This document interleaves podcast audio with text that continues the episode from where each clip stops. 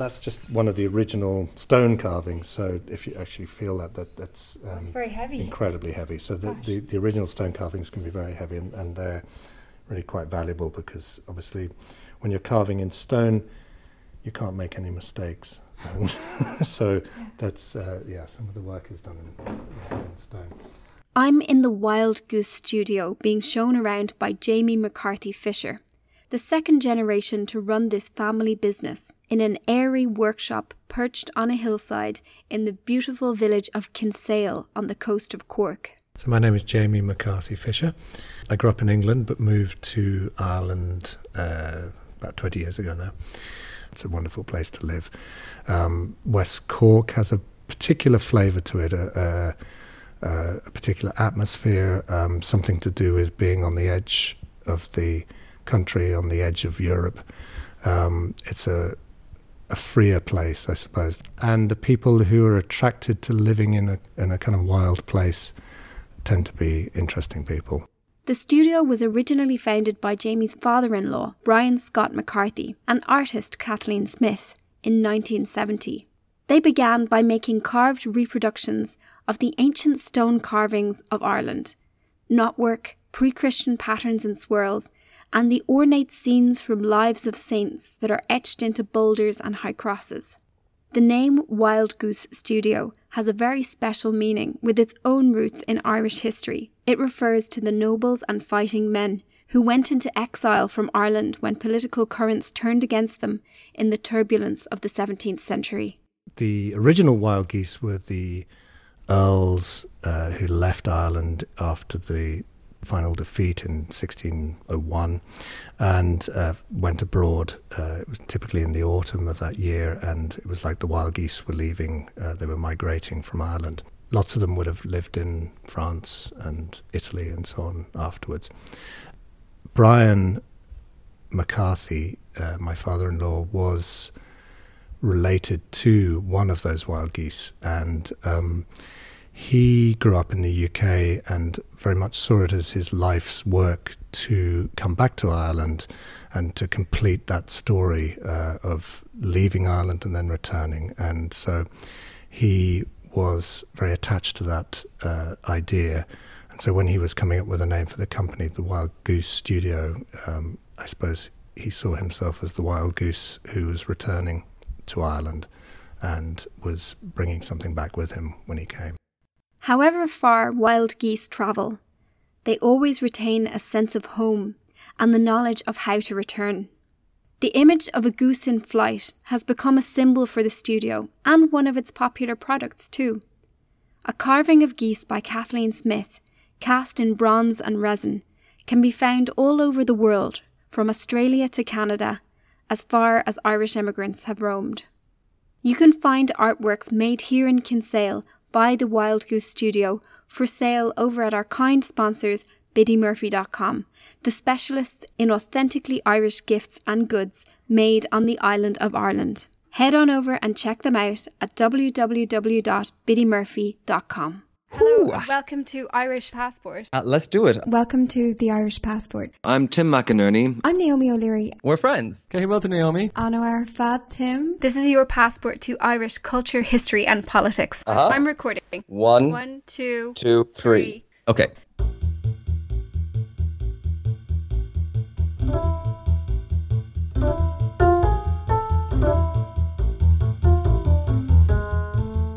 Everyone, and welcome to the Irish Passport Podcast. Hello, everyone. Today, we are discussing an issue dear to the hearts of everyone with Irish citizenship, particularly those who live outside the Republic voting rights, and a forthcoming referendum that could see the presidential vote extended to Irish citizens around the world. Right, and this is definitely one that lots of our international listeners may be particularly interested in. Ireland's laws around voting from abroad are particularly restrictive, and this is something that lots of people are really surprised about when you tell them. And the issue came up especially in the last two referendums, which saw huge media coverage around the phenomenon of Irish emigrants travelling home in order to vote. Yes, that was the famous home to vote movement, and it was a significant factor in the latest referendums on abortion and on gay marriage. So, one question I get all the time um, in relation to that is why do you have to go home to vote in the first place? Why can't people just send in a postal vote? So, the situation as it stands is in order to vote, the default is that you actually have to be physically present in the local polling station, which is allocated to you based on your home address. And that home address needs to be in the Republic. People can't choose to vote by post as they wish, as they can in many countries. It's possible to vote from a distance only in very strictly regulated circumstances, such as, for example, if you have a disability, if you're working abroad as a diplomat, or if you have some profession that makes it impossible for you to be at that polling station on the day. So, in effect, it means that citizens resident in Northern Ireland and overseas cannot vote in any election or referendum. In today's episode, we'll be speaking to people on the streets of Dublin about how they feel about extending the vote to Irish citizens abroad. We'll also hear from reporter Michael Lanigan about the group Votes for Irish Citizens Abroad, or VICA, who have launched a campaign in favour of the referendum extending voting rights to overseas citizens. And we'll be examining the arguments for and against a franchise extension and discussing what the real effects of reform might be. Okay, so first, let's take a look at this coming referendum, which has really brought the question of voting rights for overseas citizens to the fore. Uh, the referendum is scheduled for the autumn, probably November, and if it passes, that would mean that all citizens outside the Republic, including those in Northern Ireland, would have the right to vote in presidential elections. So, Tim, it's worth setting out how restrictive Ireland's laws on overseas voting really are in an international context. Yeah, absolutely. And, you know, this makes it a bit of an outlier internationally. According to 2007 research, over 100 countries around the world have some kind of provision for overseas voting, and 36 of those countries are in Europe, which really puts Ireland in the in the minority. Um, in some countries, like the UK, there is a limit of 15 years, after which emigrants can't vote in home elections anymore. In other countries, like France, there's no limit at all. Emigrants can continue to vote in French elections for their whole lives, uh, regardless of where they live.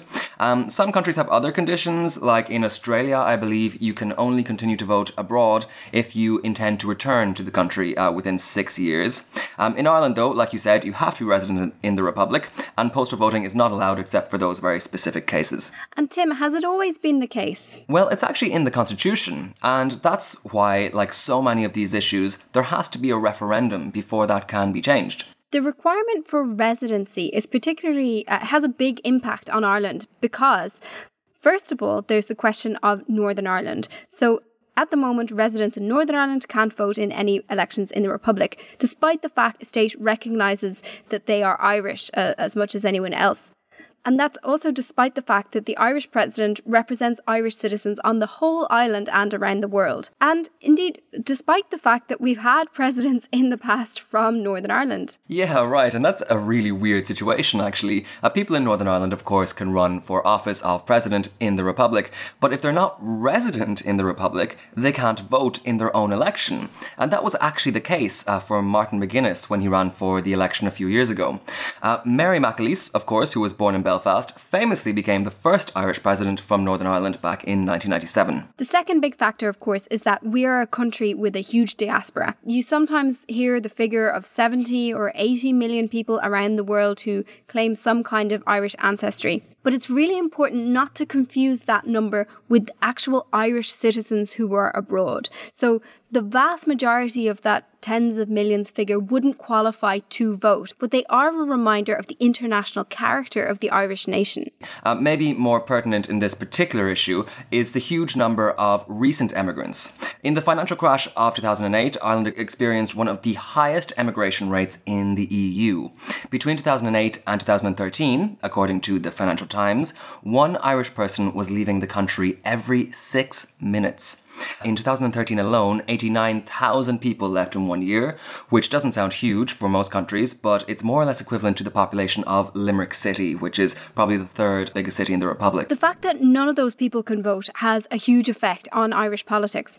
So, as we mentioned, the home to vote movement saw Irish people travel from as far as Australia to go home to vote in equal marriage and abortion referendums. Yeah, sure. And we mentioned that that made news across the world. Uh, but what we were seeing in the home to vote movement was really a dysfunctional system. Uh, those people were mostly young, recent immigrants who were essentially disenfranchised as soon as they set foot on a plane.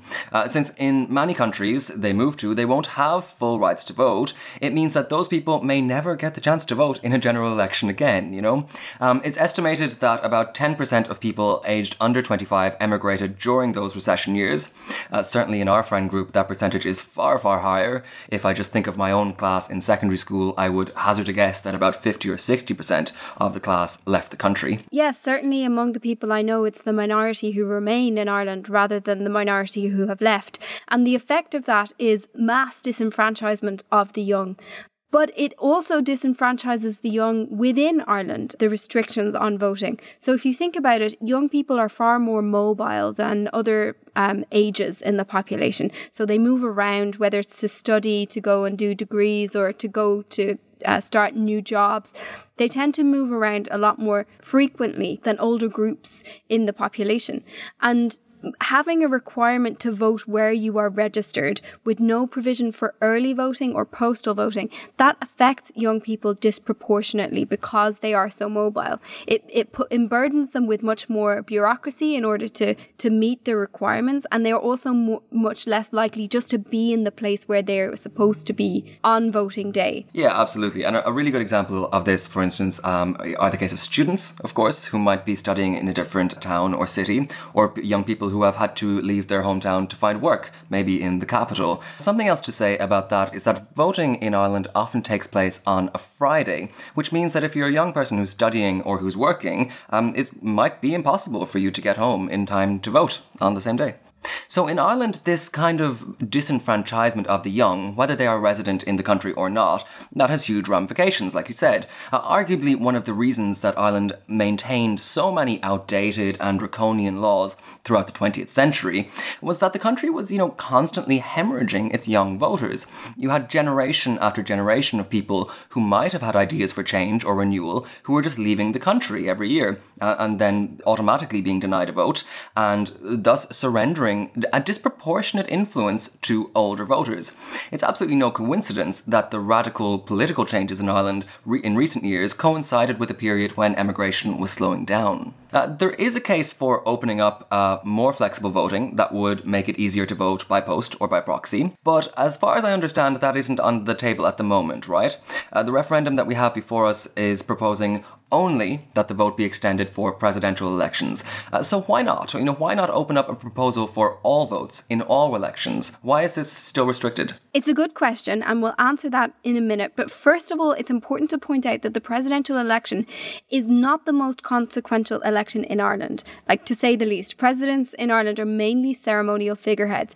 Like they have um, some constitutional functions, and some of them are important, but they don't have policies. You know, they're they're supposed to be the president for for everybody and politically neutral. It is a hugely important position, however. They're supposed to be this unifying figure for the nation and they're Ireland's representative on the international stage. They're particularly important in international diplomacy, for example.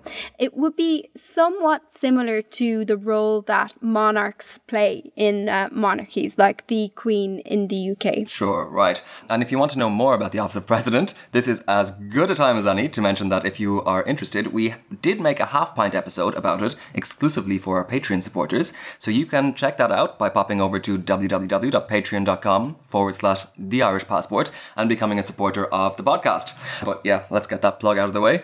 Um, Naomi, would I be right in saying then that this referendum is just uh, testing the waters for wider reform by by remaining uh, in the presidential election? I would see this as a test case. Certainly, if the government is embarrassed by a strong rejection of the proposal by the public, I just can't see this issue being returned to anytime soon. But the reason why this particular change is on the table is because it wasn't actually chosen by the government. It was decided by the Constitutional Convention of 2012. So that was a big gathering of citizens, a bit like the Citizens Assembly that which uh, was asked by the government of the time to discuss ways in which Ireland uh, could be reformed. And the most famous conclusion of the Constitutional Convention was that equal marriage should be legalised, and it was by referendum, of course, in 2015. But it also had a bunch of other conclusions, and one of them was that all Irish citizens should be allowed to vote for president. Hmm, right. that's so interesting. You know, of course, there has been huge interest around the world in um, things like the Constitutional Convention. Um, notably, the UK has been considering borrowing the idea to avoid situations like um, Brexit or, or, the chaos around Brexit from coming up again. And in the case of the last two referendums, the findings from that Constitutional Convention and the Citizens' Assembly, you know, they turned out to be really on the money when it came to gauging actual uh, voter sentiment. So this new referendum, I understand, was originally due to take place in May, right? But it was delayed. That's right. It was due to take place in May and it was delayed because essentially the government has been swamped by Brexit. It was pushed back to October and now the government is uh, kind of briefing that it's probably going to be November because after all, October is uh, Brexit D-Day, the latest Brexit D-Day month. The government still has to publish legislation on the precise wording of the question and lay out all the details about how voting would work if it passes because of course there are different ways that this could be done. You know, you could have people go to embassies to vote or they could go to, to post. There's questions about how would they register. But according to the government, so far, its plan is to roll out online registration and postal voting. Now, the campaign really got underway this summer. Let's hear from VICA, or Votes for Citizens Abroad, who launched their campaign in favour of the change in the Emigration Museum in Dublin. Uh, reporter Michael Lanigan went along for us to capture the scene and speak to people about why this issue is so important to them. Let's hear from him. Uh, hi guys, you're all very welcome to uh, EPIC, the Irish Emigration Museum. Uh, we are so grateful. It's June 10th, and the campaign group Votes for Irish Citizens Abroad, VICA, has called a public meeting at EPIC, the Irish Emigration Museum in Dublin. VICA is a London based organisation which is actively seeking to give Irish citizens overseas the ability to vote in Irish elections and referendums. The first major step in their campaign will be to build support for the government's current proposal to amend the constitution so as to give citizens living abroad the opportunity to vote in the Irish presidential elections. Um, so we're actually on our own in this one largely. We're we're one of the ones that don't have this right so far. So over 120 countries around the world have voting rights for citizens who are abroad, and that extends across all types of elections, including parliamentary and so on. Um, and in Europe, uh, I think I think it's 33 actually, 33 countries in Europe um, that have the voting rights. We're one of about three that don't. Um, so, you know, we're not on the right side of this. Um, those democracies are all the more richer and fuller for the engagement of their citizens who are abroad. The matter was first seriously discussed at the 2013 Constitutional Convention, wherein 78% of its members were in favour of the extension. Then, in 2017, former Taoiseach Enda Kenny officially confirmed that a referendum would take place while he was on his final official St. Patrick's Day visit to the United States. This extension, the Department of Foreign Affairs estimates, would give the right to approximately 3.6 million voters outside the Republic of Ireland, with this figure accounting for both citizens who live abroad for more than 18 months and those who reside in Northern Ireland. And that last detail is particularly striking since the Belfast Agreement guarantees Irish citizenship to all those born on the island. Well, my name is Ben Kelly. Uh, I was born in Derry, Northern Ireland, lived most of my life there. Uh, I live and work in London now. And I got involved in this campaign because I feel really passionately about uh, franchising Irish citizens abroad, particularly all my family and friends and everyone I know at home in Northern Ireland. Um, you know, the president is a symbol for everyone around the world. He represents us in the north. Um, the president crosses the borders of north south, uh, home abroad, even sometimes you know nationalist unionists. It's very an inclusive role, and I think that we should be involved in that inclusivity. Um, you know, I think back to Mary Robinson. Uh, who put the candle in the window for the diaspora, and then Mary McAleese. And of course, Mary McAleese was born in Belfast. If she stayed in Belfast, she couldn't have voted for herself. Her neighbours couldn't have voted for her. Um, and yet she went on to be a two time president, one of our most successful ever, and someone who was an incredible ambassador on the world stage, uh, particularly at a time when you think about it across the late 90s into the noughties during the peace process and, and those building of bridges. Uh, she was often at the heart of that, whether it was you know reaching out on the 12th of July or to Orange Order or speaking to different political groups. She kind of showed the transformative nature of the presidency And we felt a part of that in Northern Ireland. And I think that we should be a part of the vote as well. There's a lot of affection for President Higgins, there's a lot of affection for the office and what it stands for. He is our head of state. Um, and I think that people in Northern Ireland should be allowed to vote for the president. Um, I think my name is Laura Harmon. I worked on the Together for Yes campaign. Um, I was the head of the mobilisation team, and I would have worked on the marriage equality referendum as well when I was working in student politics at the time. Um, but I suppose I just want to say about this referendum what really strikes me about it is first of all, I think it's extremely exciting. I think this is a huge opportunity to create a more inclusive democracy uh, in this country and to create real meaningful um, change and to extend the franchise out because currently uh, our citizens um, are, that are living abroad are disenfranchised. Um, and I think it was, you know, it was really evident in the last uh, two referendums in particular. And we saw with the with the Home to Vote campaign that there was a huge um, appetite for citizens abroad to have their say in referendums, but you know they were unable to do so. And the ones that were able to come back, you know, could afford to. Well, I'm sure there were many others that would have loved to have voted as well, but they couldn't, you know, afford to travel back um, to cast their ballots. Um, so I think um, what we saw with the last two referendums, I think that really struck me was it was really about you know the majority or you know one part of society voting to to allow rights um, you know for others. Um, my name is Alan Flanagan. I, uh, I'm from Longford, but I've been in London for about seven years now. I'm working with VICA. How is it that you initially decided to get involved in this campaign? I think, and it's, it's, it's one of the things that kind of came up as a common recurring theme in, in, in the speeches tonight was this was the experience of the last two referendums. Um, I think that I think that it was incredible to see a the country's ability to change, and and B, how much citizens abroad care. So I was, I was kind of, um, I had been involved in marriage equality over the years, kind of go, stretching back to 2008, and then I got more and more involved with the London Irish Abortion Rights Campaign being over there, and they are a fantastic example of Irish citizens making a difference. And I don't just mean in the Republic, because they are an All Ireland group, and they work, and they have been working, as seen this week, on on many things in Northern Ireland. I was kind of joyous and infuriated at the idea of being distant and not being able to have a say and, and play a part in the political process, considering me and so many people I know care about it. So that's kind of how I got involved in votes for Irish citizens abroad.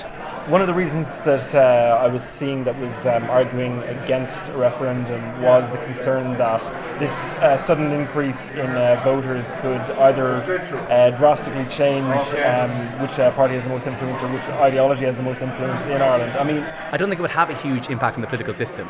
From the numbers point of view, actually, if you look at a lot of countries, it tends to be only a small number of engaged citizens living outside the Republic who would be engaged in this. Canada has 2 million citizens living outside the country, 16,000 voted at a recent election. About 4% of eligible UK voters living outside of the UK voted in the Brexit referendum. So when we look at the numbers, we see that it tends to be people who maybe are recently gone, quite engaged, kind of know what they're talking about. But on, I suppose, beyond all those things, on a basic level, I don't think that you should deny someone the right to vote because you might disagree with them. I think that's a very dangerous attitude to have to the electoral process. I think that expanding democracy has only ever improved countries in our history. It's restricting democracy where things have gotten pretty horrible. My name is Kevin Sullivan. I'm one of the founding members with Senator Billy Lawless and Noreen Bowden of Voting Rights IE, which is an immigrant voting effort to uh, secure the vote. Mm-hmm. And wait, where do you live? Where do you I live in Washington D.C. I'm first generation Irish. I have an Irish passport. My children have Irish passports. My family's from Tyrone. And my family's from Cork. I got my Irish passport and citizenship three years ago because my mother was born in Ireland. And I looked up uh, voting rights, and I was just quite astonished that uh, I had no voting rights. But I, I come from the United States where voting rights had to be fought for. Uh, the iconic American civil rights leader John Lewis, as a personal friend of mine, and he was arrested 40 times just to get the vote and beaten. He was the leader of the Selma March. So I, I'm quite passionate about the right to vote and I was astonished and surprised. So I said, well, let me talk to Billy Lawless and try to help him out and support him.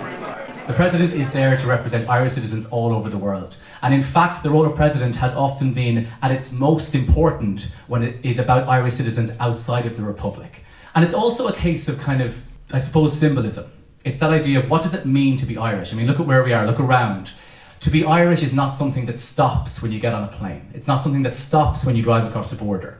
The role of the president is one that, at its core, is about symbolism. And that doesn't mean that it's weak, because symbolism is incredibly strong. It's about what it means to be Irish. And the president represents you on the world stage. If citizens in the Republic elect a Luthraman for president, it affects citizens living all over the world. It affects our reputation all over the world. So that's why we're so focused and we care so much about the role of president, is because it matters to us. It's our representative and it's a symbol, but it's a powerful one, and it helps to define and to strengthen Ireland's. I suppose we have a, a strong kind of soft power internationally. That's kind of where, where Ireland tends to get its power is from reputation, from relationships. And the Irish president is the bedrock of that. So that's why we think it's so important that citizens in Northern Ireland, citizens around the world, are able to vote for that representative. But the, uh, kind of the last thing um, that would be good to say is that in the run up to a referendum, the kind of default feeling can be kind of fear and panic because you have this opportunity that might be missed. But sitting here, looking around here, looking at the people in the room, looking at the people on the screens, it's also this sense of hope. And that means that I think that this will not just be a well fought and hard fought referendum, I think it will be a positive experience for this country. Thank you very, very, very much. So, Naomi, I think it's safe to say that views about this issue are maybe a lot more divided than you might think. Absolutely. A lot of people are in favour of some kind of voting reform, but they're divided on what form it should take. So, to get an idea of people's views, um, when I was in Liberty Hall in Dublin recently for an event about women in politics, I took the opportunity to take out my microphone and kind of grill people on their views just to test people out and get an idea of how people were thinking.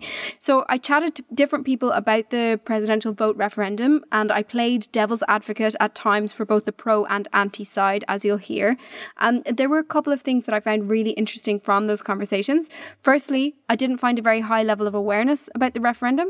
And secondly, even people who were initially enthusiastic tempered their views if they were told there was, wasn't any kind of residency requirement, as in, it didn't matter if you had previously been resident in Ireland, or it didn't matter if there was a sort of a, there wasn't going to be any kind of time limit after which, having moved away from Ireland, you couldn't vote anymore. Once they were told that it was just all Irish citizens, irrespective of any kind of limits like that, people tended to change their minds. Remember, of course, because you can get Irish citizenship through a parent. There exist, of course, Irish citizens who haven't actually been in Ireland. Let's hear from the mood in Dublin. My name is Carla. I'm 21 and uh, I am a musician. My name is Ellen. I'm 21 and I am also a musician. So, what would you think of the idea? Currently, there's no uh, provision for anyone to vote for the Irish president unless they're resident and physically present in the Republic of Ireland. What do you think of extending the right to vote to people uh, who are Irish citizens anywhere? So, that would include Northern Ireland or anywhere around the world? Yeah, I think I actually didn't know that that was a thing, so I think that it's crazy. So I think yeah, I'm definitely in favour of it. But I had no idea that it was um, that there was even a referendum. Um, yeah, I'm the same. I didn't realise that. I thought if once you had Irish citizenship, then you were fine in terms of voting. But um, yeah, like if if you have an Irish passport, then the decision is going to affect you at some point. So I think that they should have all the voting rights for the president. What do you understand the role of the president to be? Like, what does what does it mean for you? Um, I think to a certain extent the president is more of a figurehead, but um, because they do represent Ireland to a certain extent, I think it is very important that everyone has the right to choose who that person is. It's important and it will affect us, and it is how our country is represented. So I think everyone should be allowed to vote for who that person is. Dara Murray, 22, and I'm a student in Trinity College. And so, this idea of extending the right to vote for president to Irish citizens, irrespective of where they are, what, what's your immediate reaction to that? It just makes sense. Yeah. Like, Germans do it, and like any German that comes to Ireland can still vote in any of their elections and votes and stuff, so it just makes sense that that Irish people anywhere in the world can have a have a say in Irish matters because they might only be gone for a couple of years and then have to come back to the mess that they didn't get to vote in. Uh, so I, I get the sense from you you would even go further than just president. You would be happy for people to vote in uh, standard general elections, that kind of thing. The president presidential election would be the least important of the elections that go on in this country. In fairness, like so, referendum is more so than president. But yeah, anything. It doesn't concern you the size of the just size of the Irish diaspora. That um, this could be something that might significantly change Irish politics if they were all politically engaged.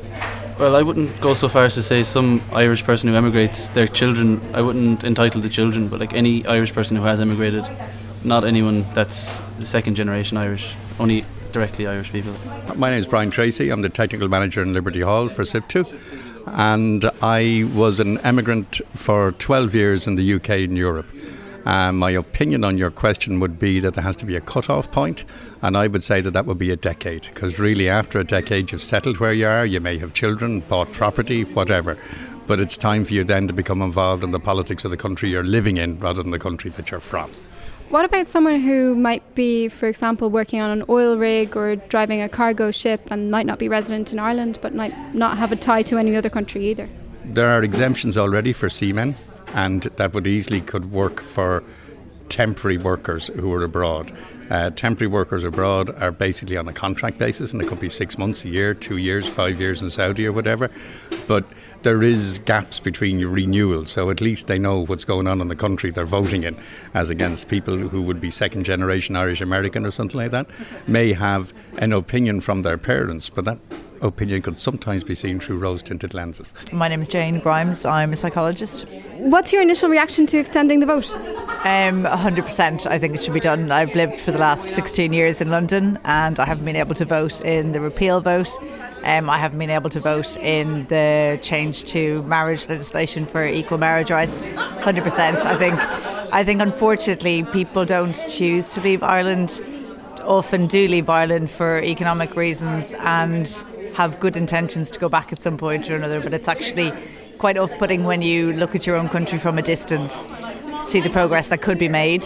Um, I think I think it's fair enough to say if you're out of a country for maybe for me out 16 years, I don't expect that I will necessarily retain my right to vote, but I think within about five years of leaving the country at worst, I think you should retain the right to vote. So now this specific one is just the vote for president. That's all. So it's not for general elections, it's not for referendums. It's just this initial one. But it will be seen as a test case for those further rights, I suspect.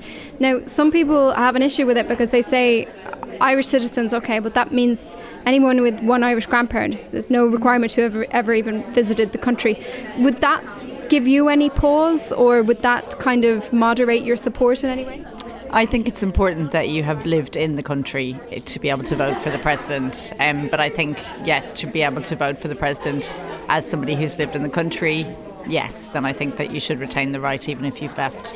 So for people who, for people who've never lived in the country, maybe have an Irish passport, no, I'd be less inclined. I think you've really got to kind of understand the country, where the country's going, kind of the challenges facing the country, and I think it's very easy to romanticise that when you've grown up in another country entirely. I think, yeah, you've got to understand the struggles, I think. So, yeah, I think you should have some link.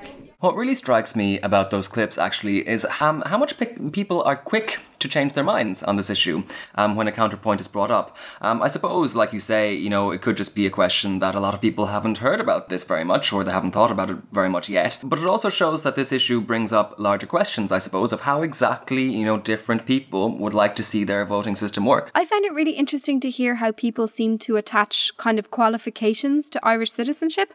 Like, it's not simply enough to be a citizen, but there should be something further that, you know, people didn't had different ideas about, but particularly that residency question seemed to be important for people. Yeah, that's interesting, isn't it? I mean, uh, certainly personally, I, I, would take the view that you know a citizen is a citizen, uh, regardless of where they are. So a citizen who has never set foot in the country shouldn't be treated any differently to one who has, you know, because that's what being a citizen means. There does seem to be a bit of a have your cake and eat it too sentiment going on there.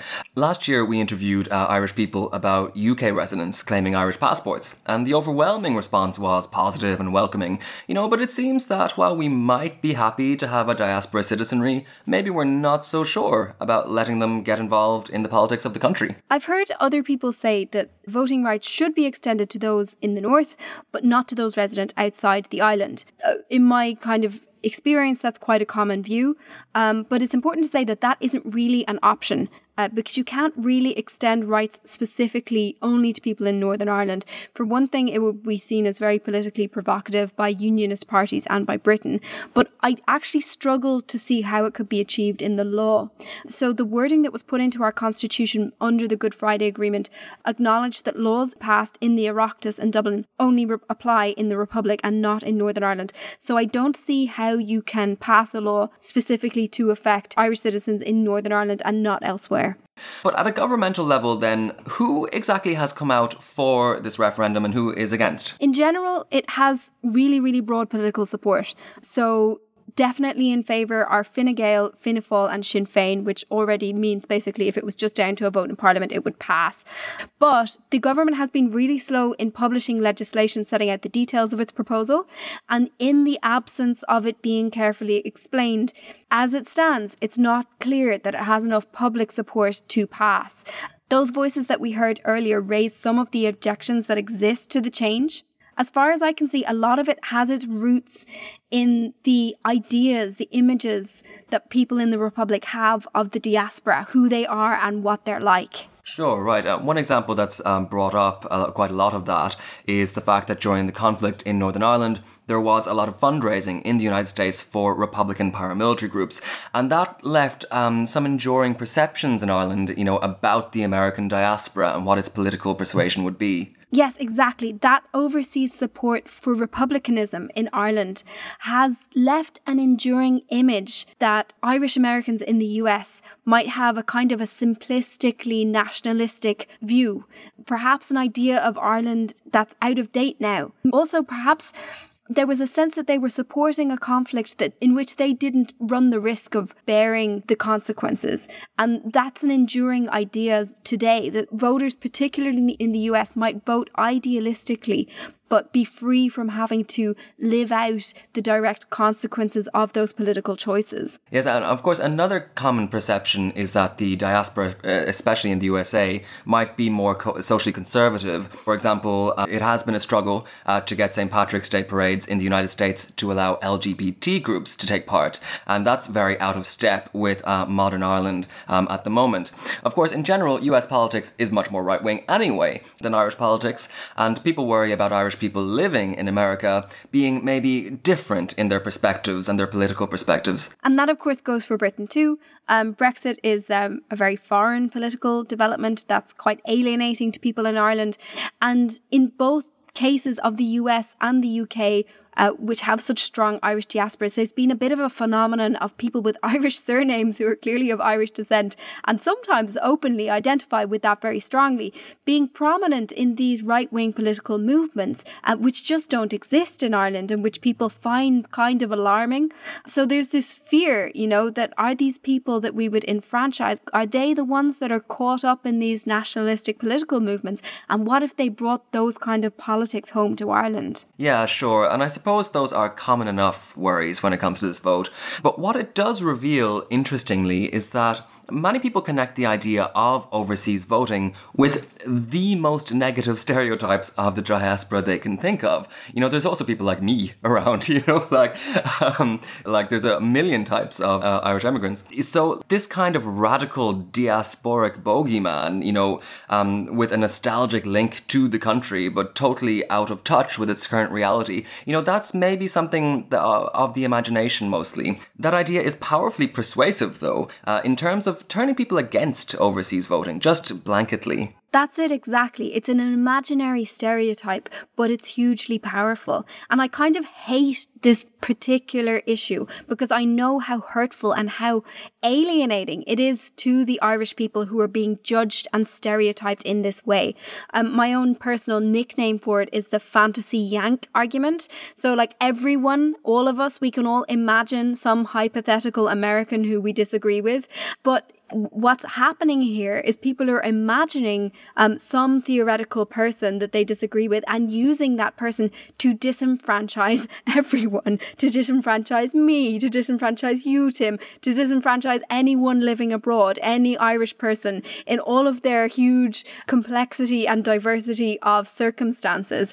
Remember, this proposed change only applies to Irish citizens, just as Irish as anyone in the Republic, and also ones who are motivated enough anyway to register to vote and then use that vote in a presidential election. So I see it as inherently contradictory to have this idea that they're not, uh, you know, sufficiently engaged with Ireland. Oh, right. Yeah, that's a good point, actually. So uh, if you are an Irish citizen and if you're motivated enough to actually use your vote, which, you know, like the majority majority actually of people uh, in Ireland don't bother to do, um, it's pretty unlikely that you don't take, you know, any interest in the country. It, it simply doesn't make sense.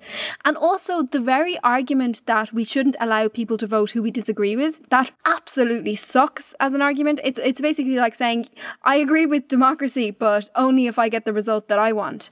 There, and also like there's no knowledge test that people have to pass before they're allowed to vote.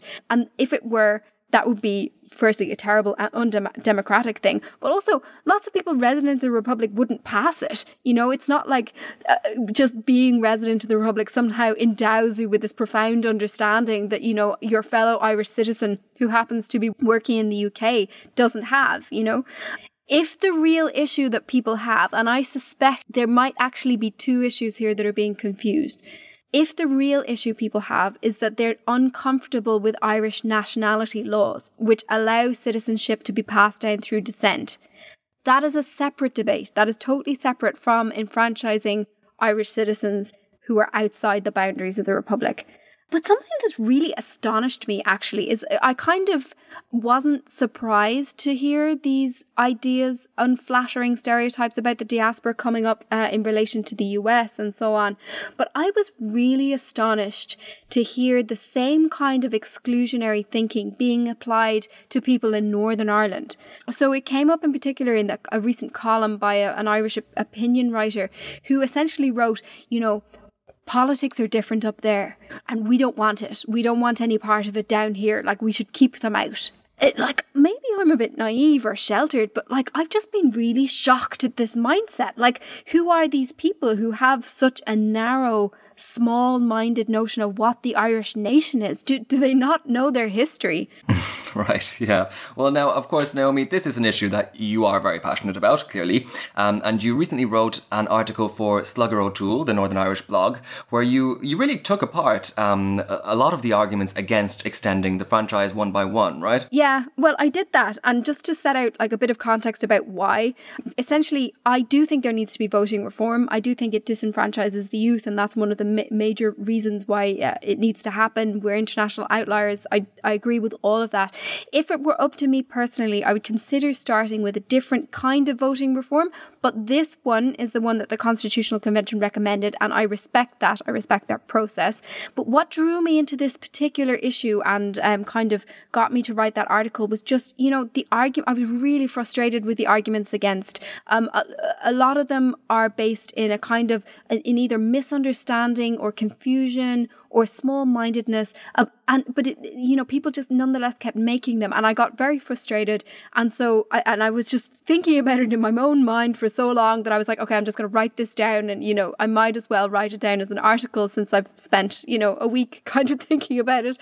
And I also had this real fear that if this referendum fails, it will both alienate the diaspora, you know, insult our Irish citizens abroad, especially after the home to vote movement, you know, when people did so much, you know, um, but also it might uh, reduce the chances of further voting reform, which I think is so important in the future. So, yeah, I, I kind of waded into the whole debate with this article on Slugger, where I took apart the most common arguments that I see people bringing up against the reform. Right. Well, I'm, I'm, I'm sure that, you know, a lot of people listening to this actually, you know, might be eligible to vote in this referendum and they might be wondering what the facts are. Um, so it would be a good idea, I think, if we actually, you know, go through that again, take a look at some of those arguments. As you've probably guessed, listeners, I'm all for voting reform too. But in this instance, Naomi, I'm going to play devil's advocate I'm going to throw some of those arguments at you against extending the franchise. So, uh, are you ready to defend them? I'm frankly terrified, Tim, but go for it. All right. Okay. Um, okay. So let's start with uh, the North. Um, one argument that has been personally put to me, actually, is a worry about involving DUP voters in any way, or more extreme loyalists in any way, in Southern politics. Um, so, you know, should people who might, let's say, burn the Irish flag on the 11th of July, should they be uh, voting in a way that might influence the Republic? Okay, I find it quite funny that the idea that uh, loyalists, um, extreme loyalists who might burn the Irish flag, would overcome their uh, feelings towards Irishness and actually become Irish themselves and go through that process. and then actually, you know, get organized and then vote in an in the election for the head of the Irish state, no less. Um, I think if someone is Irish, you know, then they are an Irish citizen like anyone else. And if they are hugely, if they have a huge objection to being Irish and to, you know, to the Irish state, they're not going to be able to vote because they're not going to take citizenship. It, it would take an incredibly motivated, like an improbably motivated person to take a citizenship merely to kind of cause mischief, you know, in a neighboring state. It, it's a kind of, there's, first of all, unlikely, but then also, second of all, again, you can't just disenfranchise people because you don't like the way they vote. It's very poor and it's undemocratic. And also, the, remember that the extension of such voting rights uh, to the north would encompass yes it would it, it would potentially op- open up voting to anyone born in northern ireland which would include unionists um, but it would in, it, all of those people encompass a great range of views. So obviously you've got it, you've got a division. You've got maybe I think in the last election it was 30 odd percent, maybe as high as 40 voting for, for the DUP and for unionists. And then you've got a, you know, obviously a nationalist bloc. Um, you've got Sinn Féin voters, SDLP voters, quite a large segment in the middle who are sort of middle ground voters. And that's a growing segment voting for Alliance and, and so on. There's a balance there. You wouldn't get this sort of powerful block of, um, of DUP voters who might wield an influence. They would be balanced just as they are, you know, in in Northern Ireland by voters who disagree with them. Right, okay, and I suppose even more so because you'd also have all those other voters um, overseas, uh, Irish citizens who you know don't vote for the DUP. Indeed, yeah, that's just when it comes to the to the north, but also like on principle. Look, if they're Irish citizens, you know they're as Irish as any other person. You can't exclude them just because you know we feel like we don't like the sound of them based on, on our own prejudices. Right. Okay. Right. So, like widening that argument, then, what about the concern that the current Irish electorate, which of course is very very small, um, what if that might be swamped by all these new voters? Um, you know, wouldn't they be like uh, logistically? I think the fear of um, the Irish current Irish electorate being outnumbered by new voters comes from the confusion between that figure of 70, 80 million people who claim some kind of Irish ancestry and the actual number of overseas citizens. So the actual number of overseas citizens, according to the Department of Foreign Affairs, is 3.6 million, including children and everyone. So that's not the actual size of the electorate, that would be smaller. Um, and that also includes everybody in Northern Ireland. So it imagines that every man, woman, and child in Northern Ireland could vote, which obviously they can't because some of them are under 18, but also that they would. And clearly, you know, some people who are British identifying uh, wouldn't wouldn't take Irish citizenship and wouldn't be interested in voting for the Irish head of state. So you wouldn't have as many as that in the end. But that's the figure. It's 3.6 million. Um, so about of those, about 2 million are in Northern Ireland. And um, then of the remaining 1.6 million, about half of those are people who were born in Ireland and then emigrated. Just slightly under half are, are are people like their children. Okay, right, I hear you. But let's imagine that out of those 3.6 million people, let's just say that a third of them uh, could be eligible voters. You know, that's still over a million new p- potential votes, and that would represent about a fifth of the current population of the Republic, right? If you look at international trends, so we, we it's useful that many many most other countries have provision for this. And if you look at what the situation is with other countries, the number the, who actually vote is far fewer than the number who can. Um, so, for example, in countries like Canada, Australia, and the UK, it's only actually a fraction of their overseas voters who are even registered to vote, and an e- even smaller number use that. So, just as an example, Canada has about 2 million overseas citizens, and about 15,600 were registered to vote in the 2016 general election, and of those, only about 11,000 voted. So, so a tiny wow. percentage. 11,000. Hold on, I'm just gonna I'm gonna tot that tot that up on my phone. So that uh, 11,000 out of 2 million, that's 0.55 percent of the total overseas population. So wow, actually, that's that's really really tiny. That said, I suppose though Ireland does have a, a particularly small population.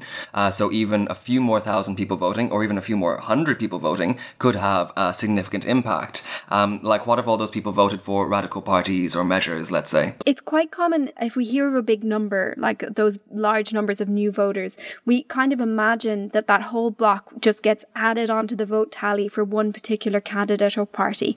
Um, usually people imagine, for example, that all of these people might vote for Sinn Féin, given the support that that party has in Northern Ireland and the idea that the US diaspora is quite Republican, which we discussed earlier. But there's actually not very much evidence to believe that an electorate which is highly diverse and very dispersed geographically um, would all vote, you know, in one way. Um, that's actually pretty unlikely. Like these are people who have um, emigrated from Ireland over different decades over the 20th century, different ages, you know, different backgrounds, and their children. There's a hugely diverse mix. And just like anywhere in the world, any group of people, they're going to have a mix of political views. Um, so it's more that their votes would be distributed among the different parties. It's very unlikely that they would all suddenly vote in a block, you know, and kind of cause cause massive shifts. And then also remember, the current proposal is only to allow the overseas citizens to vote for president. Um, remember, the the president doesn't have power over policy so they can't really make big drastic decisions uh, which is you know some people seem to fear so, and also to become a candidate, presidential hopefuls have to be nominated by 20 members of the Irish Parliament or by four local authorities. So, the only candidates available do go through a kind of vetting process. Right. Okay. Um, here's an argument that someone put very smugly to me um, a year a year or two ago. Uh, you know who you are.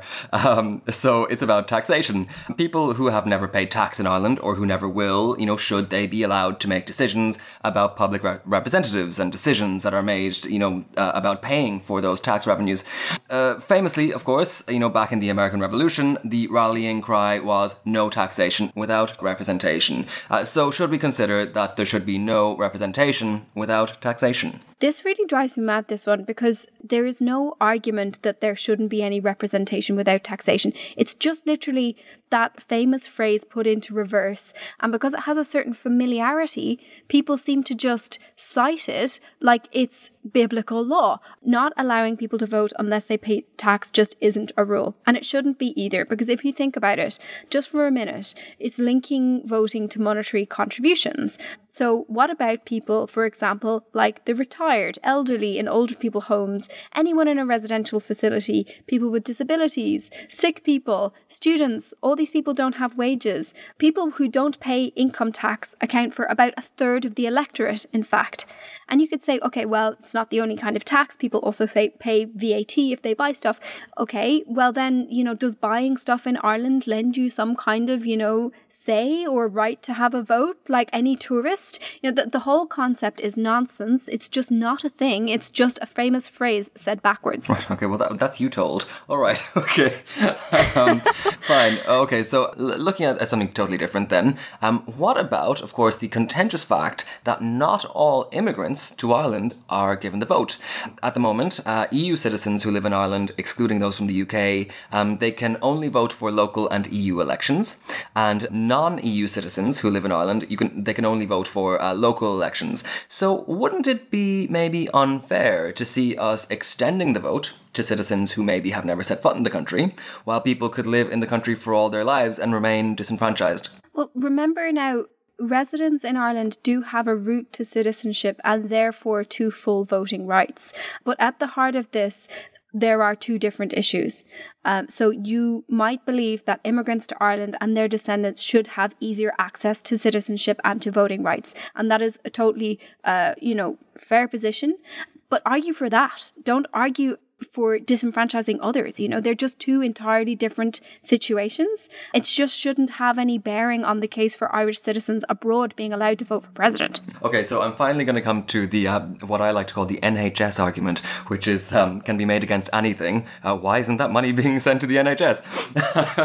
of course, um, that's specific to the BBC in a UK context, but it comes up all the time. Uh, but let's use it here. Yeah. So, like, what's the point? Um, you know, like we said, the president is uh, largely symbolic position. You've highlighted that only a fraction of eligible voters overseas will actually use their vote anyway. And once a decision has been made, it will probably make no real impact anyway because um, the president can't make uh, policy decisions. So why bother spending all this time and money on extending a presidential vote to those overseas? You know, why not put the money into the health service? Well, because loads of people want to vote. Like, you know, um, it's really important and meaningful for people to be able to have a say in who the president is. Lots of people feel that the president represents them, and they do have to live with the consequence of who that president is as overseas citizens, since he's still their head of state. And particularly for people in the north, it's kind of a scandal the extent to which they're, you know, disenfranchised in all ways, even though, you know, they see Ireland as their state. That's kind of untenable. And yeah, like I say, there's a cost to not doing this. You know, like it, it's a rejection of Irish citizens who are as Irish as anyone else, and disenfranchising them is it's a negative thing. It's a it's a, a kind of a it, it's particularly unhelpful given how much the Irish government and Ireland has been making of its diaspora and trying to court them and uh, bring them home and you know kind of promote tourism and all this kind of thing. It's um it's kind of inconsistent if you want to engage the diaspora, but only so far, you know, on, only so far as they're happy to spend their tourist dollars in the place, not so far as actually giving them a real meaningful stake uh, along with their citizenship. And, you know, like we said at the beginning, our laws are really restrictive. We are the outliers here. And I think personally, it's harder to make the case that they should remain as they are you know that we sh- you know it's harder to argue that we should disenfranchise all the irish citizens who are outside the narrow 26 county boundary. I think that giving irish people voting rights all irish people is the right thing to do. Um, but apart from being the right thing to do it's also strategically clever. So uh, there are good reasons to do so Ireland is a really small nation uh, that relies on soft power. And historically, the diaspora has played a really important role in the Irish state coming into existence. Um, they've also contributed economically and amplified Ireland's voice internationally since the existence of the Irish state. Um, and that's why it's been a key foreign policy concern for many, many years uh, for the Irish government to maintain and strengthen links with the diaspora because it's an asset, it's a huge asset. And having that large English speaking, successful diaspora that's invested in Irish affairs, that's an asset that many small countries could only dream of. Yeah, absolutely right. And like you, you put it very well, uh, very, very eloquent there, Naomi. Um, it's, it's absolutely worth, you know, mentioning here that the, the, con- the concept of the Irish nation is not strictly geographically bound. It's not geographically bound because of especially the long dispute over Northern Ireland, but also because of this really, really long history and ongoing history of uh, emigration. Exactly. And the Constitution recognises the Irish nation as being made up of all its citizens on the island of Ireland and around the world. Here's what it has to say on the matter. It is the entitlement and birthright of every person born on the island of Ireland, which includes its islands and seas, to be part of the Irish nation. That is also the entitlement of all persons otherwise qualified in accordance with law to be citizens of Ireland. Furthermore, the Irish nation cherishes its special affinity with people of Irish ancestry living abroad who share its cultural identity and heritage. Okay, alright, so last word here. Naomi, what chances do you think this referendum has of passing? Be honest. It's early days. We have to see how the campaign unfolds over the months ahead. I wouldn't want to call anything so prematurely. But I would say that even though it has cross party political support, views on it are divided in Ireland, and the proponents of it, and particularly the government, need to explain to people why they think it's a good idea. And they have to actually campaign for it in a way which they haven't done because people just simply don't know about it and there's an awful lot of misinformation. So if they want to win, they have to go out and fight for it. All right. Okay. And actually that you know that's a good moment to say if you want to inform your friends and family about the facts around this referendum, uh, the best idea is to give them a link to this podcast and they can find out all about it. And that's a note I think we'll have to finish up on.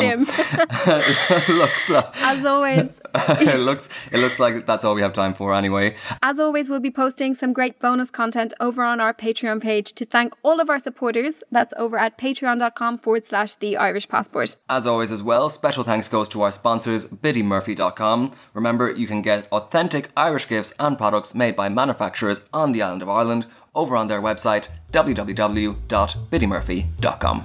Slán for now. Slán everyone.